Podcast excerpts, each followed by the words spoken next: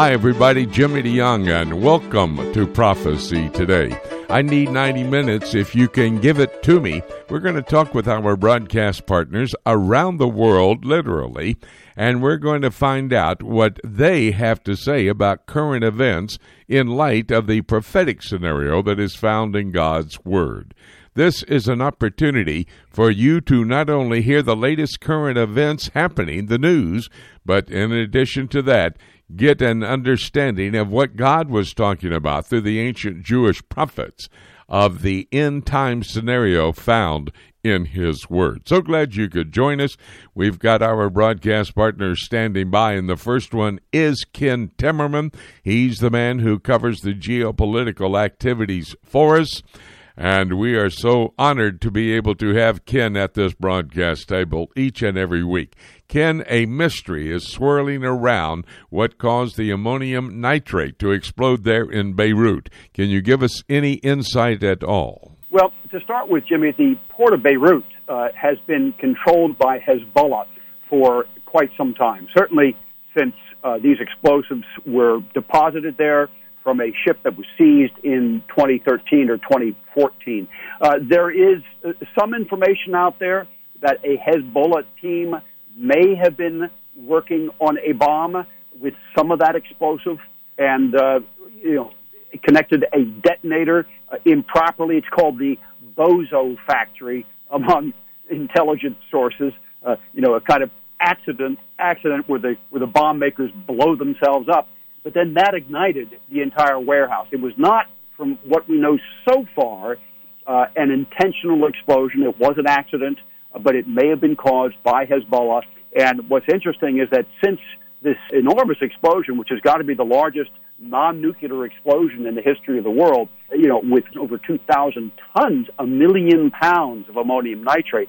Uh, what's interesting is that people in Beirut have been protesting and calling for two things out on the streets. Number one, for the resignation of Michel Aoun, the president, who I happen to know very well. He's a Christian, but he has sided with Hezbollah and is working closely with them. And the second thing they're calling for is for Hezbollah to be kicked out of the government. So those are very significant. Everybody is pointing fingers to Hezbollah. We don't know how directly they were involved in the actual explosion yet. Ken, am I correct that terrorists out there across the world use ammonium nitrate in order to build a bomb to use in their attacks? Is that not what their substance is? A- absolutely correct. It's called an ANFO bomb, ammonium nitrate fuel oil. You mix the two together, you get a deadly combination. It's not sure how that happened in Beirut. Uh, there have been accidental explosions with ammonium nitrate, but this was just cataclysmic. It was unbelievable. Now, the other thing that we saw in the immediate aftermath, when countries in Europe in particular, the French, the Italians, and others were sending in aid to Beirut coming into the airport, you had three 747s from Iran, run by the Iranian Air Force, controlled by the Iranian Air Force, coming into the Beirut airport. Normally, when they do that, the Israelis will take them out because they know that they're bringing weapons. This time they did not because of the disaster engulfing the entire city. I think they, the Israelis probably concluded that it was uh, it would be unseemly to hit the airport when the seaport had just been completely destroyed. So the Iranians are clearly in there as well. We don't know what they brought in those three 747s, but it's an awful lot of cargo. And if they were bringing humanitarian aid, you would think they would be boasting about it and they've not. Lot of very important information still to be known because the investigation is still underway as to whether this was intentional or seemingly an accident, which is what Ken has just related to us. Well, let's change the location just a bit. Turkey is doing something in northern Iraq. Do you have any idea what that is? Uh, yes, the Turks have uh, greatly expanded their military operations against the PKK, their allied groups. Now, these are areas that I have visited. I visited with both the PKK and the Iranian Kurds who are in the Kandil Mountains. The Kandil Mountains are on the border between Iran and Iraq, and they go northward to the Turkish border as well, over an extent of you know something like 200 kilometers on back roads that are spine crushing back roads where you need a four wheel drive vehicle just to get around. But the Turks have been launching uh, attacks with F 16s. They have been assassinating leaders of the PKK, and they've set up an intelligence base in Erbil, the capital of Iraqi Kurdistan. They're working very closely with the Iraqi Kurdish Party, the KDP, the Kurdish Democratic Party of Iraq, uh, against the Iranian Kurds who are against the Iranian regime. So they are really kicking up their activities. They have military bases now in northern Iraq. Northern Iraq has almost ceased to be an independent area. They are becoming increasingly a colony of Turkey. And Turkey is almost always on every conversation that we have. I understand that uh, there may be con- some concern in China, for example, Turkey's neo Ottoman reach and their desire to revive the old Ottoman Empire starting to needle China. That could be a problem for Turkey, could it not? Well, it, it could be a problem for Turkey, but remember, the Turks believe, and especially under Erdogan, in this neo Ottoman empire that he's trying to piece together, Erdogan believes that he is the leader of the entire Muslim world, but to start with, he is the leader of all Turkic people. And the Uyghurs in uh, Western China, in Xinjiang, are a Turkic people. Their language is somewhat similar to Turkish, like Azerbaijan. So Erdogan is trying to dominate these parts of Central Asia, uh, in addition to everything that he's doing in other places in the Middle East that we've been talking about in Libya and in Syria. So, yes, this could be a potential problem. There are uh, 8 million Uyghurs in China. The, uh, the Chinese have put roughly 1 million of them into forced labor camps, concentration camps. The U.S. State Department has been protesting quite vigorously about this.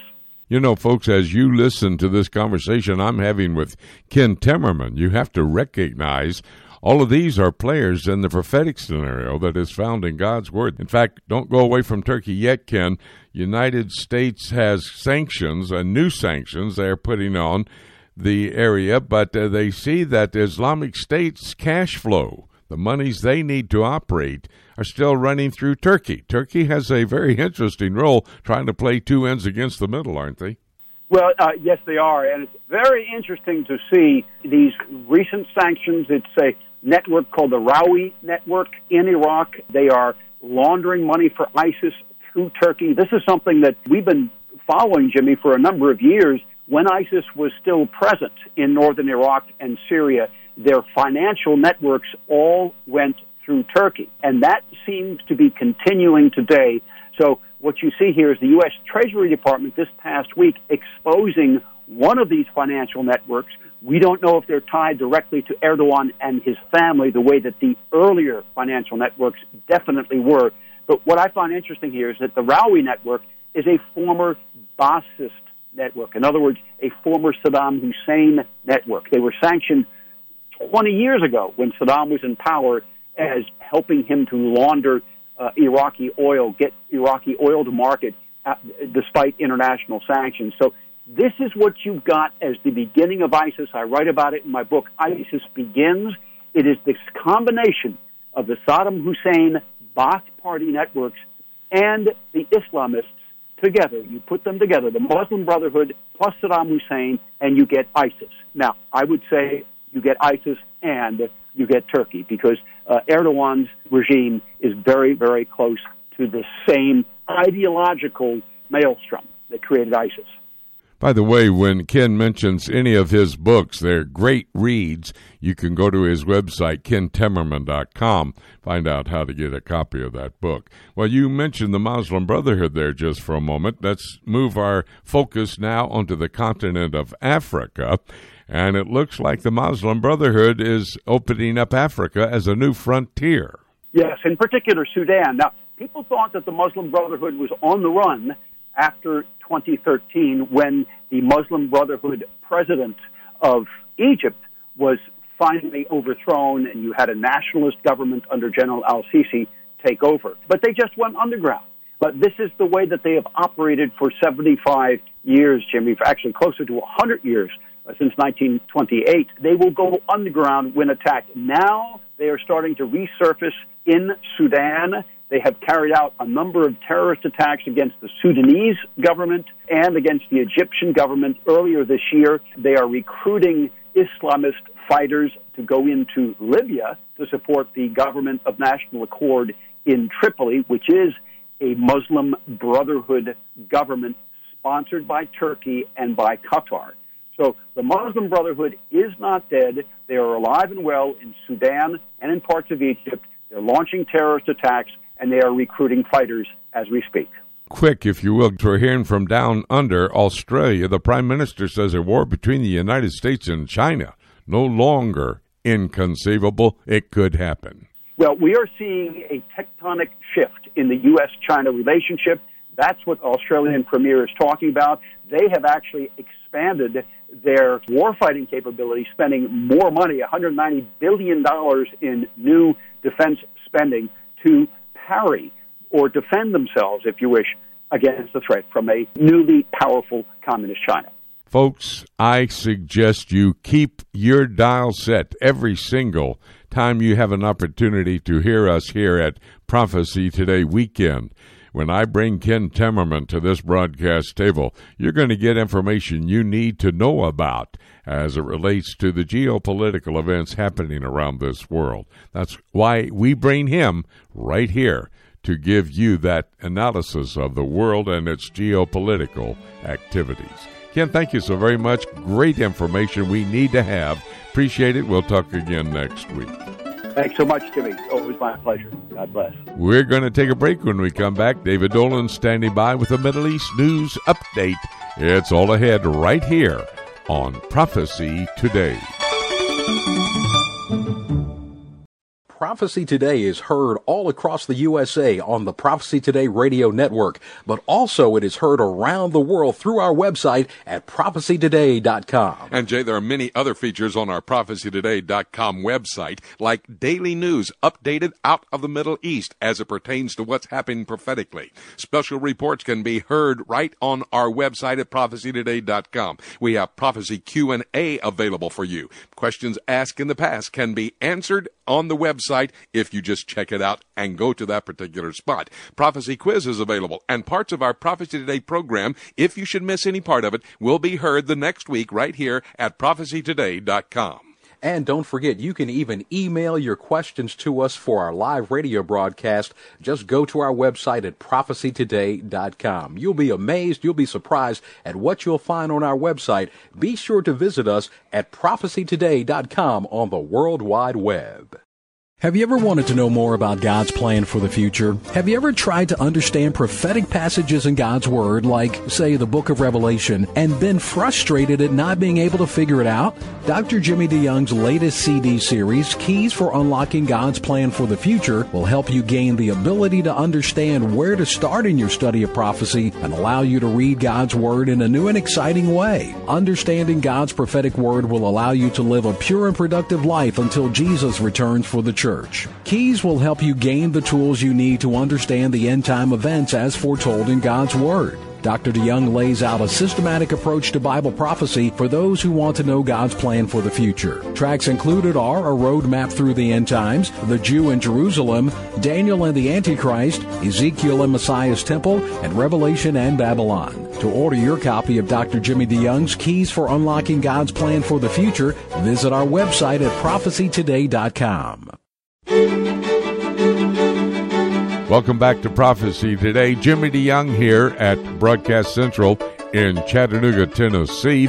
We're going to continue talking with our broadcast partners across the world to give you insight and details behind the headlines you may hear on the main media sources that you get your news from.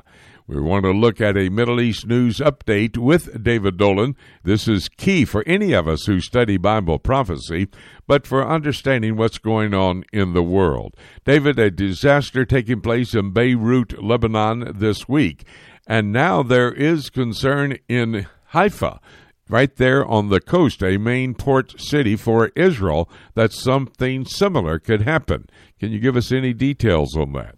Well, Jimmy, yes, the story is evolving. We had the Lebanese President Michel Aoun on Friday say that it could have been ignited by a bomb or a missile. That's the first time we've had such a statement from a Lebanese leader. Huge explosion, of course, hundreds dead, uh, um, thousands wounded, much destruction. And we do know that Hezbollah has missiles, you and I have discussed it, hidden all over the place in Lebanon and in near schools and public buildings. So there are reports in the Arab uh, and Lebanese media, Arab regional media, and in Lebanon that Hezbollah was behind this, that they were storing missiles at that uh, port. Now, the chief of uh, Hezbollah, Nasrallah, said on Friday in a speech, denied any involvement. And Jimmy, he also said, as you mentioned, that he knows more about the port of Haifa than he does the port of Beirut. He said, We have no role in running the port of Beirut, but we have studied the enemy's port and especially the huge ammonia plant that is there. Well, Jimmy, that was a concern in Israel when I first moved to the country in 1980. Of course, I lived in the north, right along the Lebanese border, working up there for the Voice of Hope Christian radio station until 1984. There was a lot of talk during those years about a possible attack on the ammonia plant in uh, Haifa Bay there are estimates, and Nasrallah in 2016, in a speech, made reference to a report that had come out in Israel about the dangers of having that ammonia plant there, and that it uh, could take 80,000 lives in an explosion, I think was the estimate. And that was all over the news. And Nasrallah quoted it, and he said, we have our own nuclear bomb. And he said it's the port of Haifa and the ammonia that's stored there. He mentioned the amount of ammonia that they have. Now, the Israeli environment minister this week, right after the explosion in Beirut, said we have to move that ammonia out of the urban area. It has to be moved further south and out of any urban areas. It's an extremely real situation, uh, Jimmy. It would be a much more uh, powerful explosion than uh, than occurred in Beirut, probably.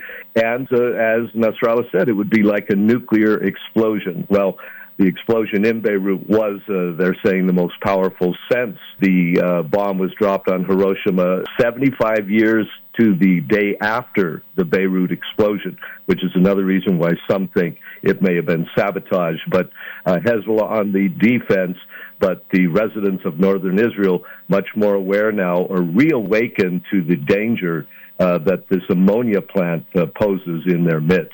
This is information, dear friends, you're not going to hear in the main media of the world. David talked to me about an Israeli minister, member of the cabinet, Hanegbi, who said in a special interview with the European Union communications system uh, that Israel is going to have to take back the Gaza Strip. What do you think about that and about Hamas, and would they easily be ready to be under the control of Israel? Well, Jimmy, they keep launching attacks from the Gaza Strip. Thursday evening, actually all day Thursday, they sent uh, dozens of bomb laden balloons into the air. One went uh, about 35 miles to the east and landed just outside the town of Arad, where Israel has its nuclear power plant. These do cause fires, they do cause explosions, they have wounded and even killed people. And they just keep doing these things. And Israel struck back at a Hamas base, uh, the Israeli Air Force, uh, late Thursday night. Sunday night, a rocket was fired into Israel. The Iron Dome system intercepted it, and then Israel responded again with an attack on a position. So this tit for tat war is going on all the time. There's been no peace.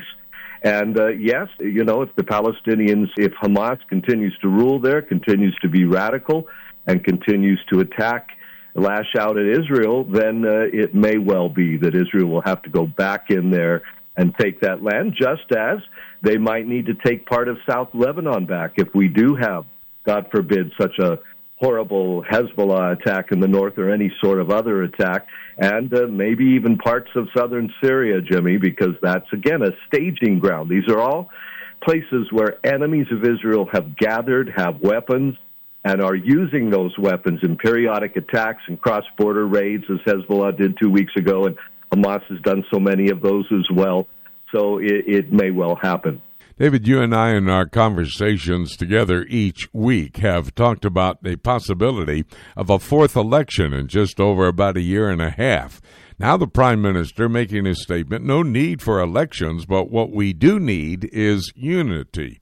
He's basically trying to get all the troops in line, is he not, in the coalition government? He is. It's been a great struggle, and uh, nobody thought it would be easy because, uh, hey, it was his ally Avigdor Lieberman that caused the whole crisis over a year ago by leaving his coalition, and now he's paired up with the opposition leader, in effect, the blue and white leader, Benny Gantz.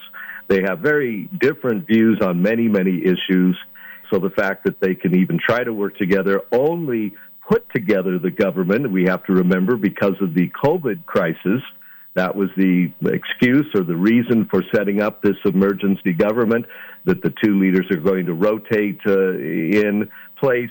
But many people are doubting it's going to last. There's so many cracks in it already. We discussed some of the issues, religious issues, drafting of Orthodox uh, men into the army, and uh, some other hot issues going on. So, and of course, the virus continues. It's been a little bit better in Israel the past uh, week, but it continues in many areas and close downs, and they're discussing lockdowns and all of these sorts of things. So, uh, we may well be forced into another election, and uh, the Israelis just just sigh. That's all I can say. They just really don't want that.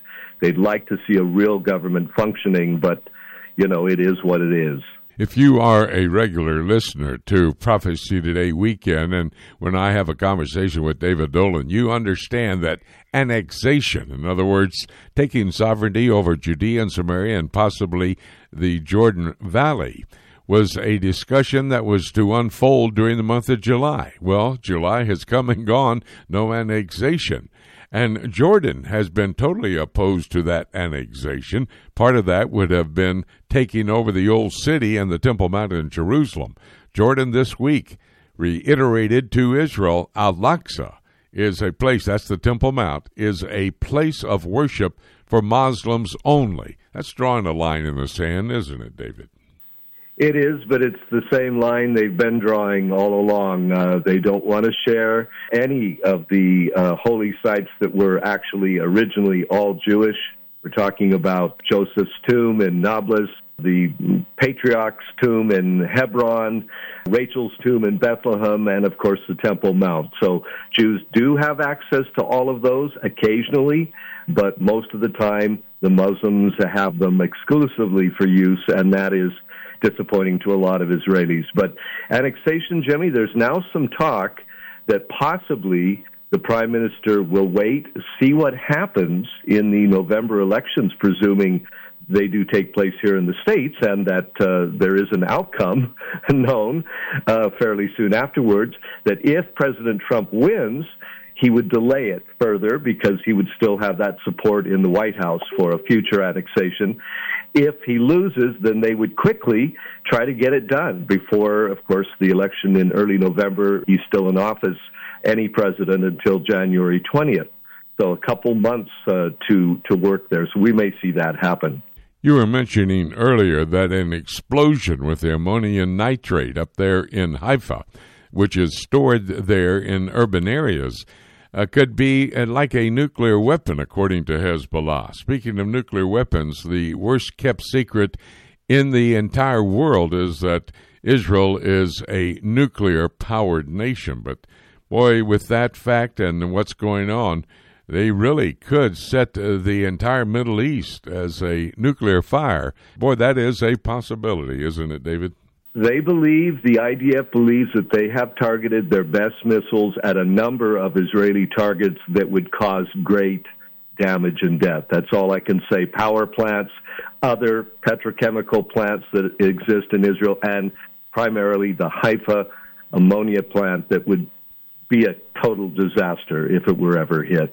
Folks, if you've been listening, you understand when David gives us his Middle East news update, he's helping us to understand a key region of the world, especially as it relates to Bible prophecy.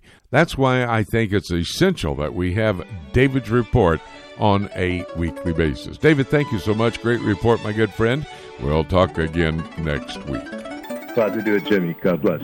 We're going to take a break when we come back. John Rood standing by. He's going to give us his European Union update.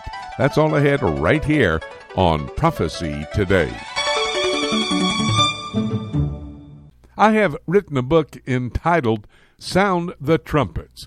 This book looks at four major trends given to us in the prophetic passages of God's Word. This book will look at an alignment of nations who will form a coalition to wipe Israel off the face of the earth, that their name be forgotten forever. That's Psalm 83 and verse 4. Now, this book would help you to better understand why all of the activity that is going on in the Middle East, current events, is actually setting the stage for Bible prophecy to be fulfilled. It will be a great source of information that will assist you in your study of Bible prophecy. Go to my prophecy bookstore, prophecytoday.com, then to the bookstore to make your purchase of the book Sound the Trumpets. Hi, everybody. Jimmy DeYoung here at Broadcast Central. Welcome back to Prophecy Today. We move into our second half hour. John Rood standing by to give us his European Union update. Mike Gendron is going to talk about the Vatican giving more names to the Virgin Mary. I thought her name was Mother of Jesus Christ. We'll find out when we talk with Mike, but right now, let's go to John Rood, who covers the European Union for us. And John, let me begin with focusing on that terrible explosion, a catastrophic explosion that took place in Beirut this last week. I understand that France's President Macron visited Lebanon. Was he representing the European Union or just his own nation of France? What do we know? French President Macron was quick to come into Lebanon after the explosion there was a trip that was already planned, and the timing of the explosion seems to have some questions. But on behalf of the EU, I do believe they would be sending uh, search teams and giving assistance on on all possibilities that they're able to do. I am aware of some large church groups there, and uh, miraculously, none of the people were uh, killed or injured, eh, but there are a number of people that are homeless. Well, this was a catastrophe, and uh, still the investigation is going on by the Lebanese government, which to some extent is corrupt. So you know you can't hardly understand why it would happen, and it was a tragedy that needs to be understood so we can never let that happen again. Well, there is a report out, and a very interesting report, saying that a strong EU Israel relationship is critical for Israel's long term security. We know that the EU will most likely be the revived Roman Empire, the Jewish people, and its nation will be here. This is an interesting statement or two, isn't it? Uh, yes, Jimmy. It's very important to monitor the EU Israel relationship. We do know in prophecy that there will be a connection between the two. I've actually seen in person the EU Israel uh, agreement, and it's a couple of thousand pages long, true to EU form. A very high level group has come out with a signed letter saying uh, that the U.S. vision for peace uh, to prosperity for the Middle East is being implemented, as we know. But they focus extremely on Israel's security and make a very, very strong case why it's absolutely necessary to keep things as they are planning. Uh, but this group has very, very high military intelligence, commanders, and so forth. And uh, you could see that this is a very, very important concern for them. They want to apply the Israeli law to the communities where Israelis live, and doing this in the context of the American peace plan. So, although that appears to be unilateral at this time, they're interested to move ahead because of the highest priorities concerning their security. Well, and that report from John Rood is absolute evidence that he is reporting the political setting up the stage for the prophetic to be fulfilled. John Cyprus is an island in the Mediterranean Sea and near Libya, and it looks like to me the foreign minister there in Cyprus is saying they can help fulfill the Eastern Mediterranean power void that is there. That's a pretty interesting development. Uh, much happening here. Cyprus's location is very strategic. Turkey does not recognize Cyprus, and the nor- northern Cyprus has been occupied by Turkey, so the island is divided as well. The Cyprus foreign minister, and of course, Cyprus is a European Union member state, they've come out with some pretty strong wordings, I would say, that the EU should step up to fill what they see to be a power void in the eastern Mediterranean. And so they've used words that the EU should, you know, have larger military footprint, more hard power.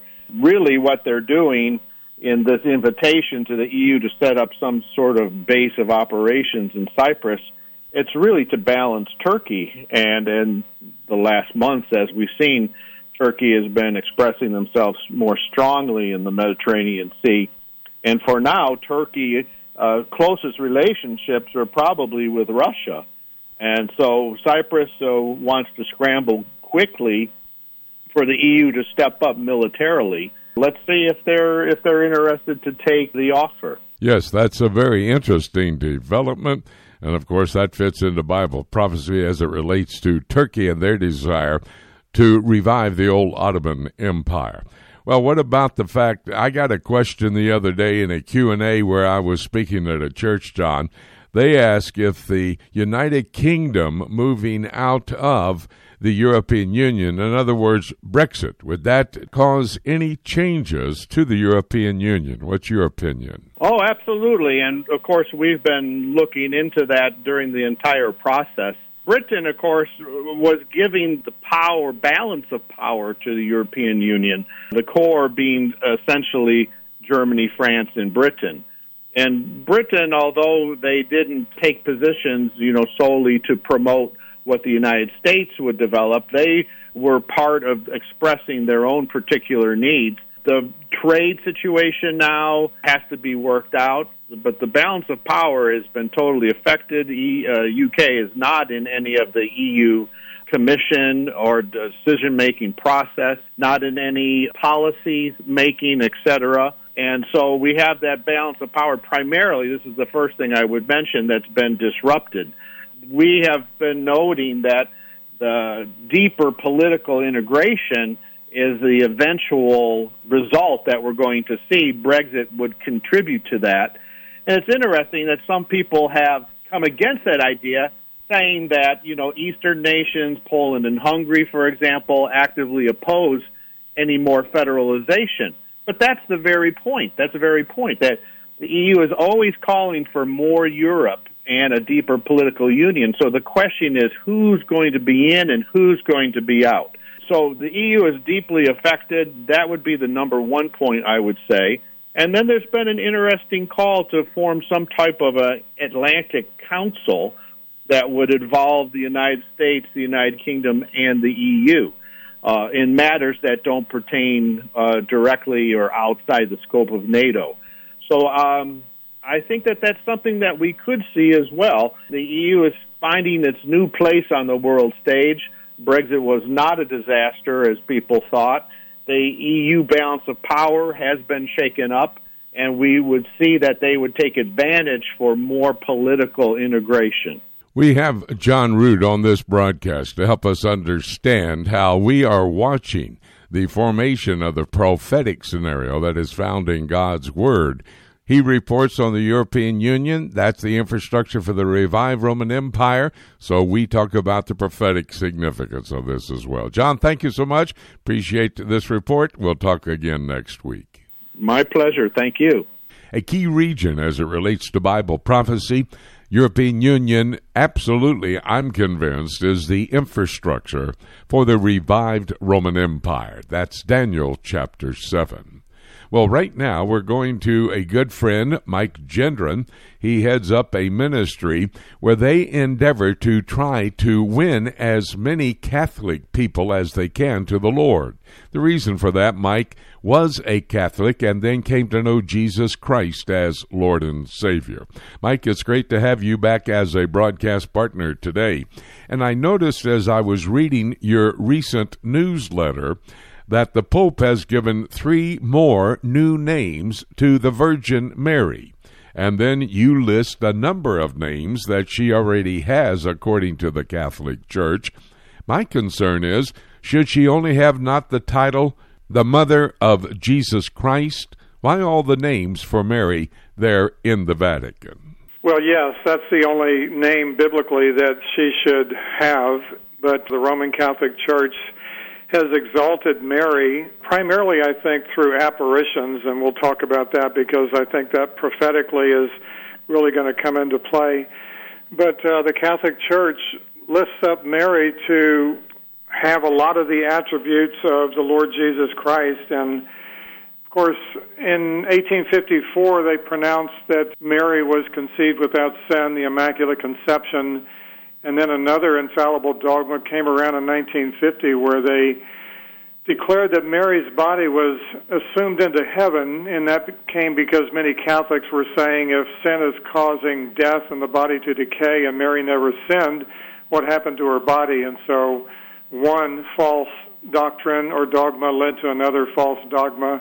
And so ever since then, the Catholic Church has esteemed Mary to a level equal with Christ. And um, we know that Jesus Christ is the one mediator between God and man, but the Catholic Church calls Mary the mediatrix of all grace. She is co redeemer and advocate, the Queen of heaven and the Queen of peace, and just on and on and on. There are more Catholic churches named after Mary than there are named after Jesus. But is it not correct, Mike, that uh, indeed Mary actually has no part no role in the salvation and or sanctification of any person who may come to know Jesus Christ as Lord and Savior.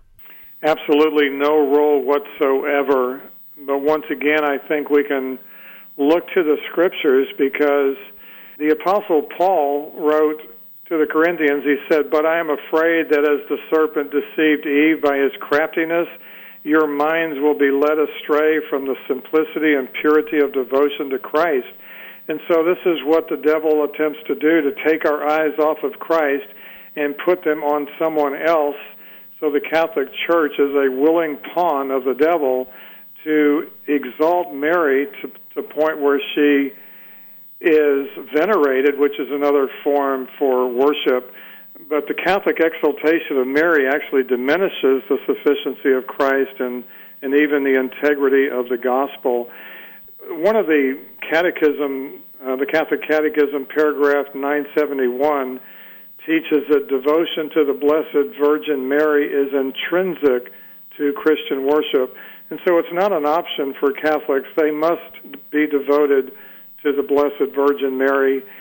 And again, taking their eyes off of Jesus, that's the goal of the devil, to get people's eyes off of Christ and out of his word. That way he can deceive the world with false teachings. Earlier, Mike, you mentioned apparitions of Mary. Explain that for those of us who may not quite understand what you're talking about. Well, apparitions are supernatural visions. They're unexplainable. We know that Satan has great power, and I believe the source of these apparitions can either be from God or from the devil. And so all we have to do is test the spirits, which is what John has called us to do in 1 John 4 1. We test the spirits by listening to what the voices are saying. And many of the apparitions of Mary are statements given to direct people away from Christ and to her. One example, Jimmy, would be you saw hell where souls of poor sinners go in order to save them. God wishes to establish devotion to my Immaculate Heart. This is the apparition of Mary speaking. People do what I say, then many souls will be saved and there will be peace. And so an apparition is a supernatural vision, and we know that Satan will use lying signs and wonders to deceive the world, and this is obviously uh, a way to deceive the world by pointing people to a person declaring themselves to be Mary. But we know it cannot be the true Mary because she goes directly against the words of Christ and the Word of God. And that's what it means to test every spirit. But unfortunately, Roman Catholics are told not to trust the Word of God, but to trust the traditions and the rites and dogmas of their church. And that's where they make their mistake. And of course, that's basically the main purpose of your ministry to reach out to the Catholic world, a great field for evangelism. And we praise you for doing that, you and your team, Mike. I understand also from your newsletter that the Pope has committed Mary to protect China. Now, we're talking about communist China. Why did the Pope make that decision? Well, it goes back to an agreement. It's an interim agreement that was signed by the Vatican and the Chinese government back in 2018. And shortly after the interim agreement was signed, China continued to demolish Roman Catholic churches and crosses and continues to hold their clergy in detention. And so this agreement is up for renewal next month, but because the Communist Party has continued to destroy Catholic churches, the Pope came out and said, We entrust the pastors and faithful of the Catholic Church in that great country to the guidance and protection not of God, but of our Heavenly Mother, so that they may be strong in the faith and firm in fraternal union. So the Pope is recognizing that the Catholic Church in China is under persecution by the communist government. So rather than entrust it to Almighty God, the sovereign King of the world and the universe, he entrusts this Catholic Church to the guidance and protection of Mother Mary. And so this is, again, an example of how the Roman Catholic Church esteems Mary and gives her the attributes of God we know that God is the only one that has the power to protect anyone on this earth. But yet, uh, the Catholic Church doesn't know the Bible very well. We read in Psalm 148:13, "Let them praise the name of the Lord, for His name alone is exalted. His splendor is above the earth and above the heavens." If Catholics would only read their Bible, the truth would set them free from this religious deception that holds them in bondage and that is my prayer for any Roman Catholic that might be listening to this broadcast. Don't listen to the Pope. Test everything he says with the authority of God's Word. Mike, I understand that there are probably around a hundred million Catholics that are in China. However, they are a part of a state church, which is not really a, a true biblical church, is it? No, it's not a biblical church. In fact, the Catholic Church has not been a biblical church really since the Council of Trent. That's where they officially and dogmatically departed from the faith of the apostles to the point where they condemn born again Christians with over 100 anathemas. But yes, there is uh, quite a few Roman Catholics in China. It is a state run religion. In fact, the state actually has the authority to appoint Roman Catholic bishops, and that's one of the issues that are up for negotiation with this next interim agreement. I am wondering, as we've been listening to you speak about this particular issue, how Catholicism and communism actually go together. Can you explain that, Mike? Well, yes. Uh, this pope and previous popes have really been into liberation theology, which is really a form of socialism and Marxism. And of course, you know, it's just one step away from communism. But uh, obviously, the Catholic Church is very interested in helping the poor yet they will not take any money out of their treasury to do so. But it's a very political movement within the Catholic Church to move more towards socialism and Marxism. And this may be one of the ways that they find agreement with the Communist Party as uh, they continue down this road towards socialism. Of course, we do not see the word Catholic in God's Word in the Bible itself. But we do see that the kings of the East, which would include communist China, will be a major player at the end of the seven year tribulation period. However, The Catholic Church, though not mentioned by name, described basically in the book of Revelation, chapter 17, the false church headquartered there in Rome, Italy. That's an absolute, isn't it, Mike? Well, it really is. If you look at the um, epoch of time in which we're in, there is no one more influential on this earth as the false prophet mentioned in Revelation 13 and 17 than the office of the Pope in Rome.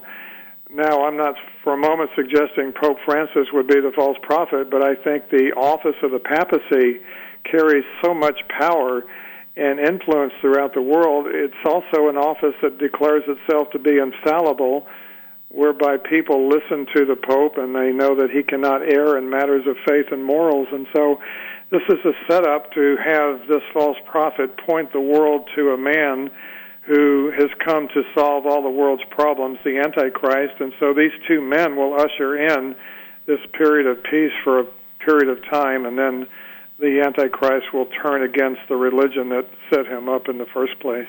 Mike Gendron, our broadcast partner right here on Prophecy today. Mike, thanks for the conversation. I'm sure we'll have another one down the road. Always a pleasure, Jimmy. Well, here's another important conversation that I'm sure you're going to enjoy. If you'll eavesdrop on this conversation, you'll be excited as we are. And I'm talking we, Don DeYoung and Jimmy DeYoung. Not that we know that we're kin in any way, shape, or form except through Christ, brothers, of course, in the Lord. But Don is an astronomer. He is a scientist. He has written books on astronomy. He's a world renowned astronomer, and we enjoy all the conversations we can have with Don. Normally, we talk about the heavens and what might be going on. We're going to kind of do that this time because I want to talk with Don about the recent space travel. A couple of astronauts going up to the space station, spending a couple of months there, and then coming back safely, splashing down in the Gulf of Mexico, just off the coast of Florida. Don, that was an exciting experience. Judy and I were traveling down the road and as we were listening on that Saturday when they splashed down, it was just as if I could almost see it in my mind. But it was an amazing thing that they were telling us about on the networks across the world covering this particular event. Well, it is exciting, Jimmy, uh, exploring the boundaries of the Earth. I think we're all interested in exploring nearby space. When we talk about space and we understand what's really going on, I'm wondering if this that we are talking about now and rejoicing over the success of is this going to be able to kickstart the interest in space again and travel again out there into the high wild blue yonder? Well, yes, Jimmy, there is a kind of a reawakening of uh, space exploration. And what's new, what's happening now is that um, private companies, private enterprise are competing with each other and uh, that's always positive. And they're kind of going places that even uh, the government, NASA, was not able to do. And things are becoming much more efficient, and we continue to learn just the value of uh, of, of orbiting around the Earth. Well, and this space is possibly going to be the next frontier. Would you agree with that? And do you see that biblically it's all right for we as people on this earth in this time period should be allowed to go out there and explore this new frontier. Well, yes, you know there are there are many frontiers. One can go to the depths of the ocean, or one can go high in the sky, and you can go both directions. And in every case, I think what we are finding is how special the Earth is that it was created for us, and also, there are just many ideas. Uh, it's almost um, that God has put secrets out there for us to find, to explore, to discover, and then apply them as well. It all shows His preparation for us. And not only that, His glory, because we see these things happening, unfolding in the heavenlies, Psalm 19. You know, as I was eavesdropping on what they were saying, reporting when the space vehicle was on its way back to Earth and splashing down there in the Gulf of Mexico, they were talking about what can be done in an atmosphere with no gravity. In other words, in space pharmaceuticals, uh, electronical activities, etc. I mean, there's so many things that can be done not here on the Earth, but in space with no gravity. Is that correct? Well, that's true. Uh, we call these spin offs, applications that we get from the whole space program. And along with uh, particular new products, the whole idea is it's pumping technology. It's it's forcing us to uh, improve and do things that we hadn't done before. So it's just a good uh, motivation. Uh, in space, boy, lots of value with um, health and safety and uh, new kinds of communication. In fact, just in the health area, Jimmy, uh, the space program really pushes ahead and improves things like robotic surgery, pacemakers, LASIK eye surgery. All these areas are improved and worked on, the details by our whole space program. I know they just went to the space station itself, and they were there for a two month period of time. But uh, when they were commentating on this return back from that space station, they mentioned extended stays, and in particular, they were focused on the moon. They said that's their major project right now to get to the moon, be able to set up a space station there so there can be an extended stay. Is that possible, Don? Well, you know, the moon is our nearest neighbor in in space, and of course we've been there back in the '60s, and it may be time to go back there again. And uh, again, it's you have to bring the Earth along with you, your your air and your your food and what you need, and it shows again how unique the Earth is. But on the moon, uh, there are certainly things that can be done. For instance, it'd be an excellent astronomy observatory with uh, no atmosphere on the moon, uh, no no light interference. It'd be a, a, another good place to explore deep space beyond. I would tell you this, Don. You and I need to start gearing up. I'd like to go there because when I take my walks and look up at uh, the parts of the world that in the universe we don't know much about, I look at the moon. Last night I saw it, thought about being able to walk there. I understand their desire, though, is to have an extended stay on the moon in their venture to get out to Mars. Could that really happen? Well, you know, as the Lord permits and as time goes by, certainly um, uh, the moon could be a place to um, visit. I don't know if it could be colonized or not, but it, it would be a stepping stone. Uh, I don't know how, you know, whether the Lord in, in His present age wants us how far to explore space, but He's given us the ability. And as long as we continue to uh, honor him and give him the glory, I think there's many discoveries to be made on the moon and beyond. I do know one thing for certain. Don DeYoung and Jimmy DeYoung are going to go past the moon, past Mars, past Jupiter, all the way to into the third heaven when Jesus Christ shouts at the rapture of the church. We'll be doing our space venture at that time, won't we, Don? Well, that's a great perspective to have, uh, Jimmy. Uh, everything we see is uh, God's handiwork. And also, everything we see on Earth seems to indicate Uh, that space travel for you and I, who know Jesus Christ as Lord and Savior, about to happen. We're talking, of course, about the rapture of the church. Don, it was great being able to talk with you today. Thank you so very much. Appreciate interacting. I just thought that was an exciting adventure that took place, and it may well kickstart the space interest that people will have here on the Earth. So I wanted us to talk about it. Appreciate it. We'll have another conversation down the road. Yes, Jimmy. Good visiting with you. We're going to take a break, and when we come back, I've got one more broadcast partner, David James, standing by. He is going to give us a report on activities that we need to understand current events, a church meeting when they're told by the state not to meet. You need to hear that conversation. It's all ahead right here on Prophecy Today.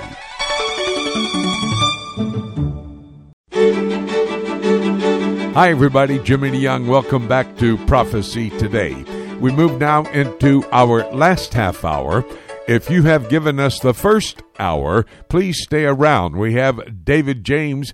We're going to have a discussion about should the church go against the government and hold services or should they obey the government? You do not want to miss that conversation. Upcoming in a moment, right here on Prophecy Today. I have a poll question that I would love for you to respond to. You go to my home page on my website, prophecytoday.com. On the left hand column, if you'll scroll down, you'll find the poll question. This week, here's the question. Since Romans 13 says that we must be subject to higher authorities, and since those authorities are ordained of God, should we be subject to these authorities? Of course, that's the question, and you can answer it.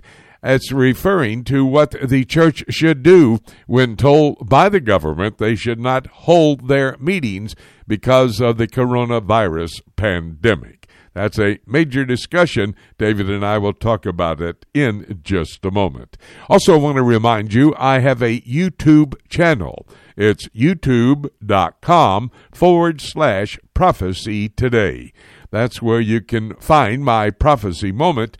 It's portions of different messages that I have given as we travel across the United States teaching and preaching the prophetic Word of God. Love for you to be able to view these prophecy moments. Go to my YouTube channel, youtube.com forward slash prophecy today.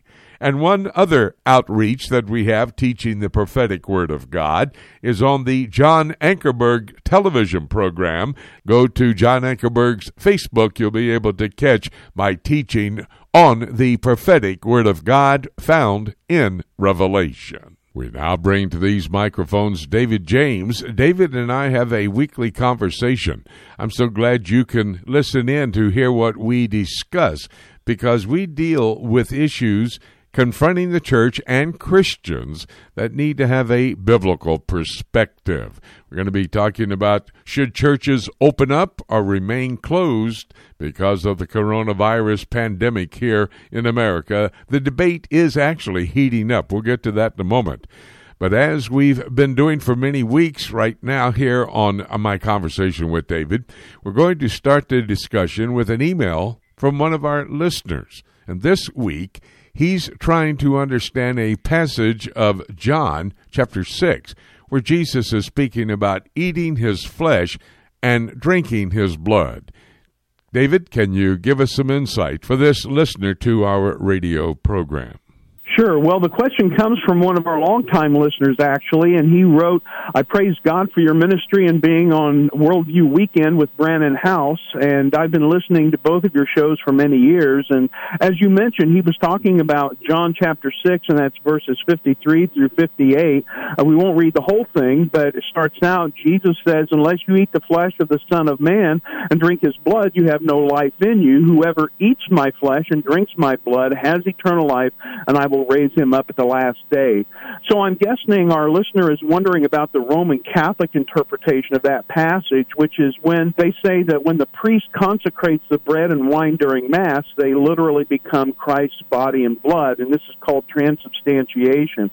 Now, I've been studying Roman Catholicism for over 35 years, and I'm convinced that transubstantiation is rooted in ancient Greek philosophy rather than the Bible, and specifically Aristotle's pre scientific theories about the nature of matter, but we don't have time to get into that. The main point is that Jesus does make it clear exactly what he's talking about.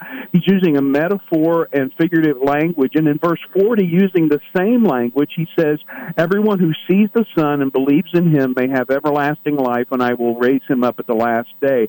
And then in verse 47, he says, Most assuredly I say to you, he who believes in me has everlasting life. So eating and drinking his body and blood is a metaphor for believing because he's the source of eternal life. Great answer to the question. Lots of people probably have had that same question before. David, there's an ongoing news story that's gained national attention over the last couple of weeks, and it's about John MacArthur and his church defying the state government of California in order to gather for the worship services. Give us some details, please. Well, many news outlets have been reporting on this, and it's all over Facebook as well. People are commenting and, and posting.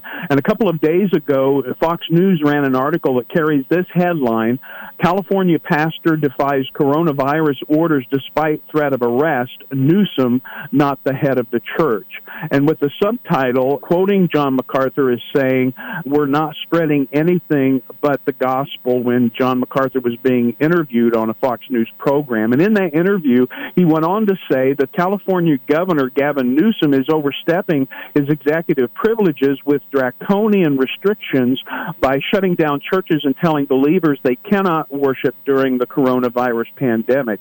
Now, Grace Community Church, which is in Sun Valley in Los Angeles County, gathered for worship two weeks ago on July 26th, and along with the church's change of direction and stance on the matter, uh, that's prompted a flurry of reporting as well as reactions on social media. And it's not surprising that this would generate a lot of controversy in the secular world, but it's also created a lot of division within the Christian community, uh, including among conservative evangelicals. And my understanding is that, David, there's been some back and forth on this with John MacArthur and Grace Community Church for some time.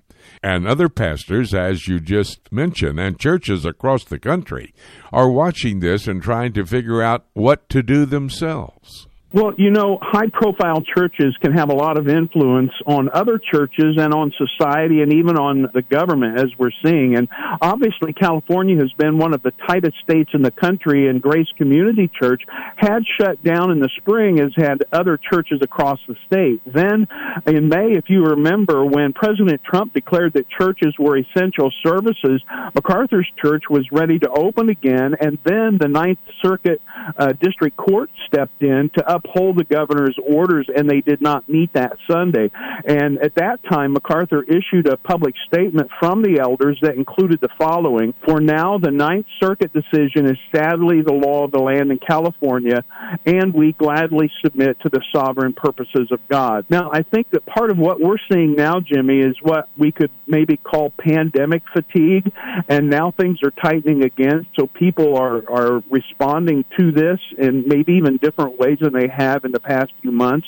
And churches across the country have been trying to work through this and figure out the best way forward, often on a week to week basis. And our own church is having to do this. It's just a tough situation for everyone. Yes, it certainly is a tough situation. And David, you and I want to be balanced and give a balanced perspective because unfortunately, this issue has become very divisive among believers.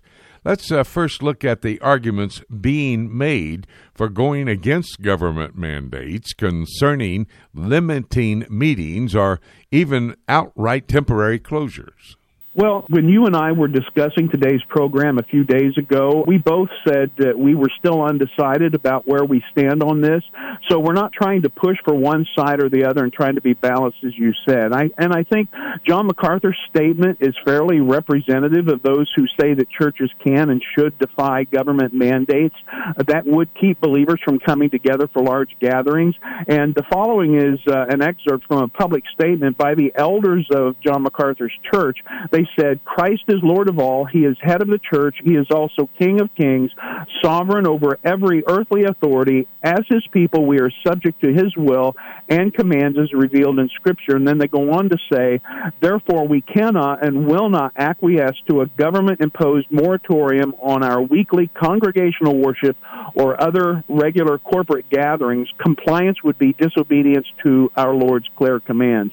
So, Jimmy, there are many who hold this view, and among other passages, they would cite Hebrews chapter 10, verses 24 and 25, which says, And let us consider one another in order to stir up love and good works, not forsaking the, the assembling of ourselves together, as is the manner of some, but exhorting one another, and so much more as you see the day approaching. And they would also refer to Acts chapter 5, verse 29, where Peter and John have been brought before the Jewish authorities for preaching the gospel of Christ, and they said, We ought to obey God rather than men. But honestly, to keep things balanced here, going back to Hebrews, a couple of chapters later in chapter 13, verse 17, the writer says, Obey those who rule over you and be submissive, for they watch out for your souls as those who must give account. And David, concerning that last point, that's part of the argument on the other side. Uh, that we're commanded to submit to governing authorities in that and other passages as well, like Romans 13. Well, that's right, Jimmy. The first two verses in Romans 13 say, Let every soul be subject to the governing authorities, for there is no authority except from God, and the authorities that exist are appointed by God.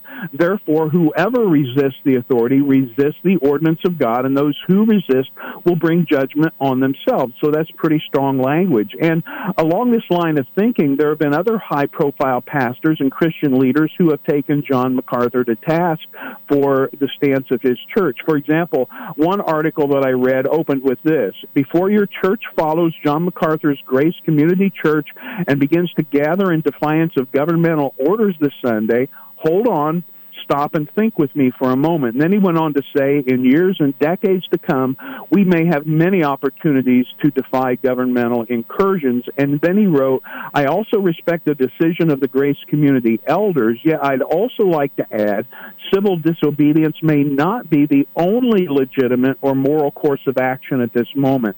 And Jimmy, others have pointed out that for the most part, these mandates haven't been singling out Christians, although I would have to say this has become uh, a major point of contention where bars have been able to open, for example, and churches have not.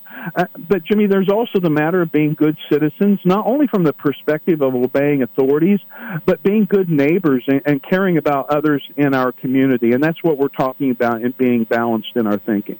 David, as we wrap it up, I think it would be helpful to pull this all together and maybe give some ideas about how we can think through this in a way that balances this out and reduces the tensions between believers. Yeah, I, I agree with you, Jimmy. Uh, first of all, I, I think we need to believe the best about one another as believers and give each other the benefit of the doubt. You know, I've seen a lot of attacks as I've followed this on Facebook and, and watching articles, and there's been uh, quite a bit of judging of motives, with some on really both sides lobbing grenades at the other side by either challenging their lack of faith and accusing them of operating out of either fear or out of a rebellious spirit.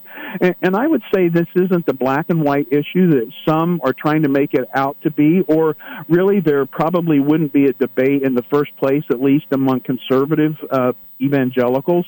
And you know, there are godly believers on both sides who are doing their best to be biblical, and pastors and elders, they're trying to lead their congregations in a way that honors the Lord and, and cares for their communities and the members in their churches and respects governmental authorities at the same time. You know, every church is autonomous and responsible to find that right biblical balance uh, within their own states and communities.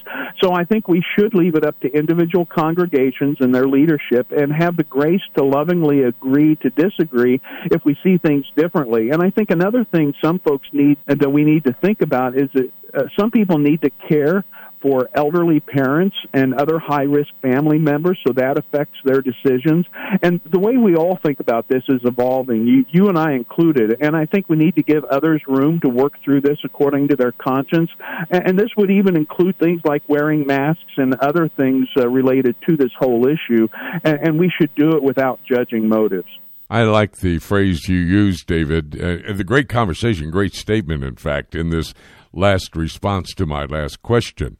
But you said each church is autonomous. I think that's key. And before the Lord, the pastor, the leadership of the church, and the members, the congregants in that church need to come before the Lord with Bible in hand, as you and I do, endeavoring to try to come to a conclusion on what we should do.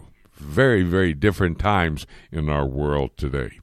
Thank you so much, David. Appreciate your research, and uh, thank you for suggesting. In fact, I got this idea to have this conversation with David from David. So I agreed 100%, and I think it was a good conversation. Thank you so much, my good friend. Be ready for another one next week. I'll look forward to it, Jimmy. Uh, thanks so much, and uh, be safe with your family. Thank you, dear brother. You do the same. We're going to take a break, and when we come back, I'm going to open up the Bible, take a look at the book as we discuss the issues reported by our broadcast partners. That's all ahead right here on Prophecy Today.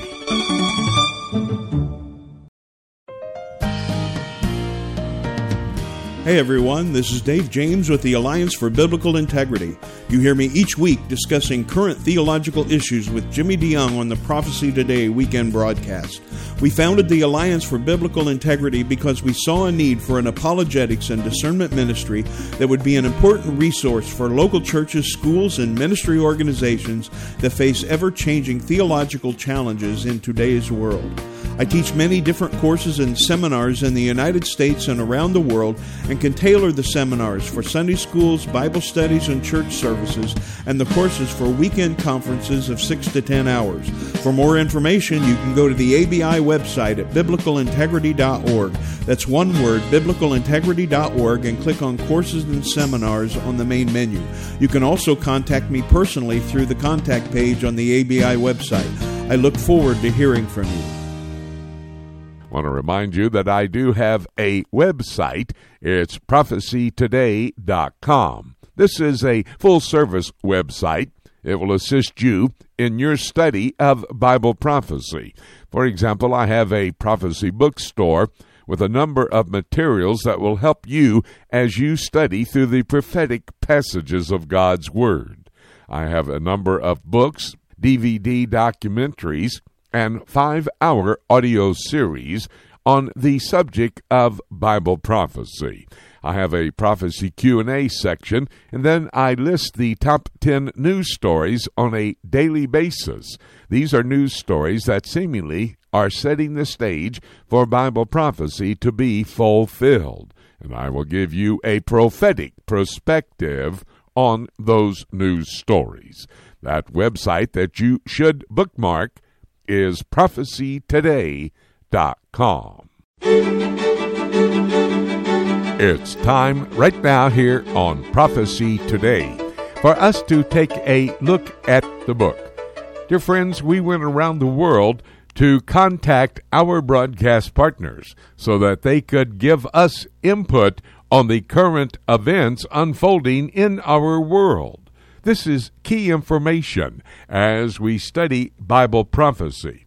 We do that so that we can compare these current events to the prophetic passages found in the Bible. And then we can better understand the urgency of the moment.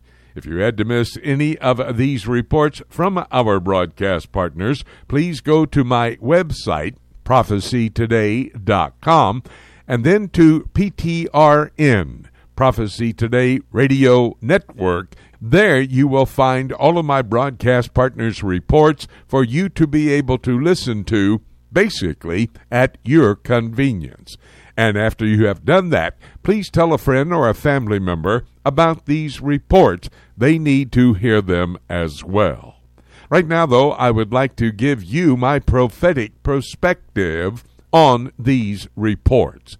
Ken Timmerman, who covers the geopolitical events happening in our world, came to our broadcast table and we talked about the mysterious bomb blast in Beirut.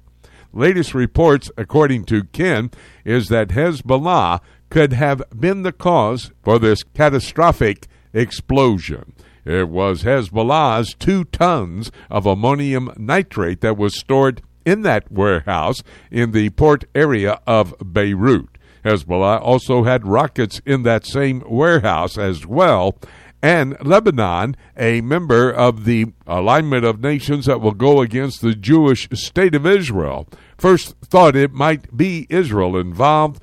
They're investigating. We'll have to give you that complete report on the investigation when we know it but it is a part of the Middle Eastern activities that help us to recognize we're living in the last days.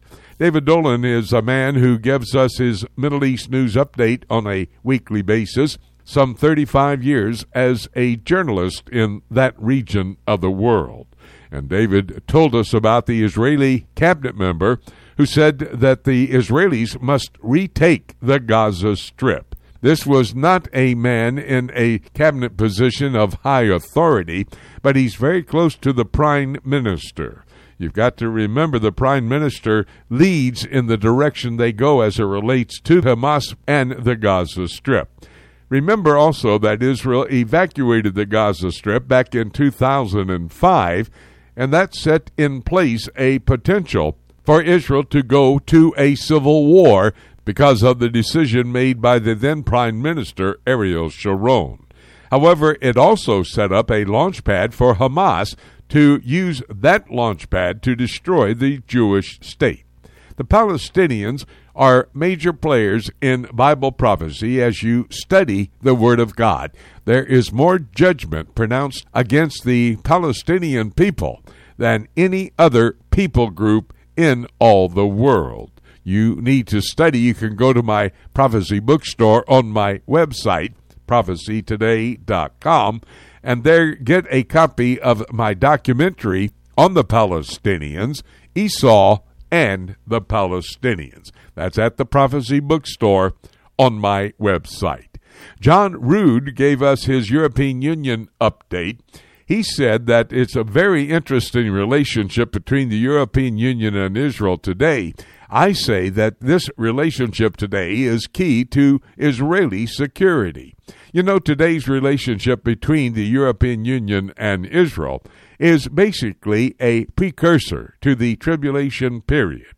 The European Union will be the revived Roman Empire, Revelation chapter 13 and verse 1, and chapter 17 and verse 12.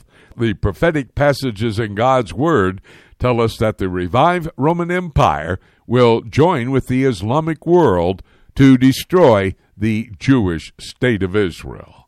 Mike Gendron, he reported about the Vatican and new names for Mary, the mother of Jesus, and that the Pope has assigned Mary to protect communist China and what's going on there. Well, Mike is a former Catholic who got saved, and I was reaching out to the Catholic world to give them the truth about God's Word and how to get saved. This report, however, revealed the heresy of the Catholic Church they are in partnership with Communist China. That's a country that is led by a satanic philosophy. Well, of course, Rome is going to be the location of a satanic church, a false church, according to Revelation chapter 17. Had a delightful conversation with Don DeYoung. We talked about the recent space flight to the space station and then the return to Earth splashing down in the Gulf of Mexico. I asked Don if this would kickstart interest in space as it was about 20 to 30 years ago. Great conversation. Don is so aware of what's going on. He's a scientist and astronomer, and he talked about space as a major frontier for the United States to investigate so many advantages that can be taken while you're in a non gravity situation as you would be in space. And of course, you've got to remember we're going through that area, that space, at the rapture of the church, and God's Word helps us to recognize His glory as we continue to look into the heavenlies. Well, David James and I concluded my conversations with my broadcast partner by addressing the situation should a church obey government or shut down the church. Now, this is a complex situation. The Bible tells us that we are to worship together, but at the same time to obey government. Romans chapter 13. Remember, Matthew chapter 18, verse 20 says, Where two or three are gathered together, he is in the midst. You see, we can worship Jesus Christ and God the Father and God the Son when two or three come together. That actually means we can obey government and obey God at the same time. Well, all of these reports lead us to only one conclusion. The next event on God's calendar of activities is going to be the rapture of the church when Jesus shouts, the archangel shouts, calling us up to be with Jesus forever in the heavenlies. That rapture actually could take place in reality any moment, even today.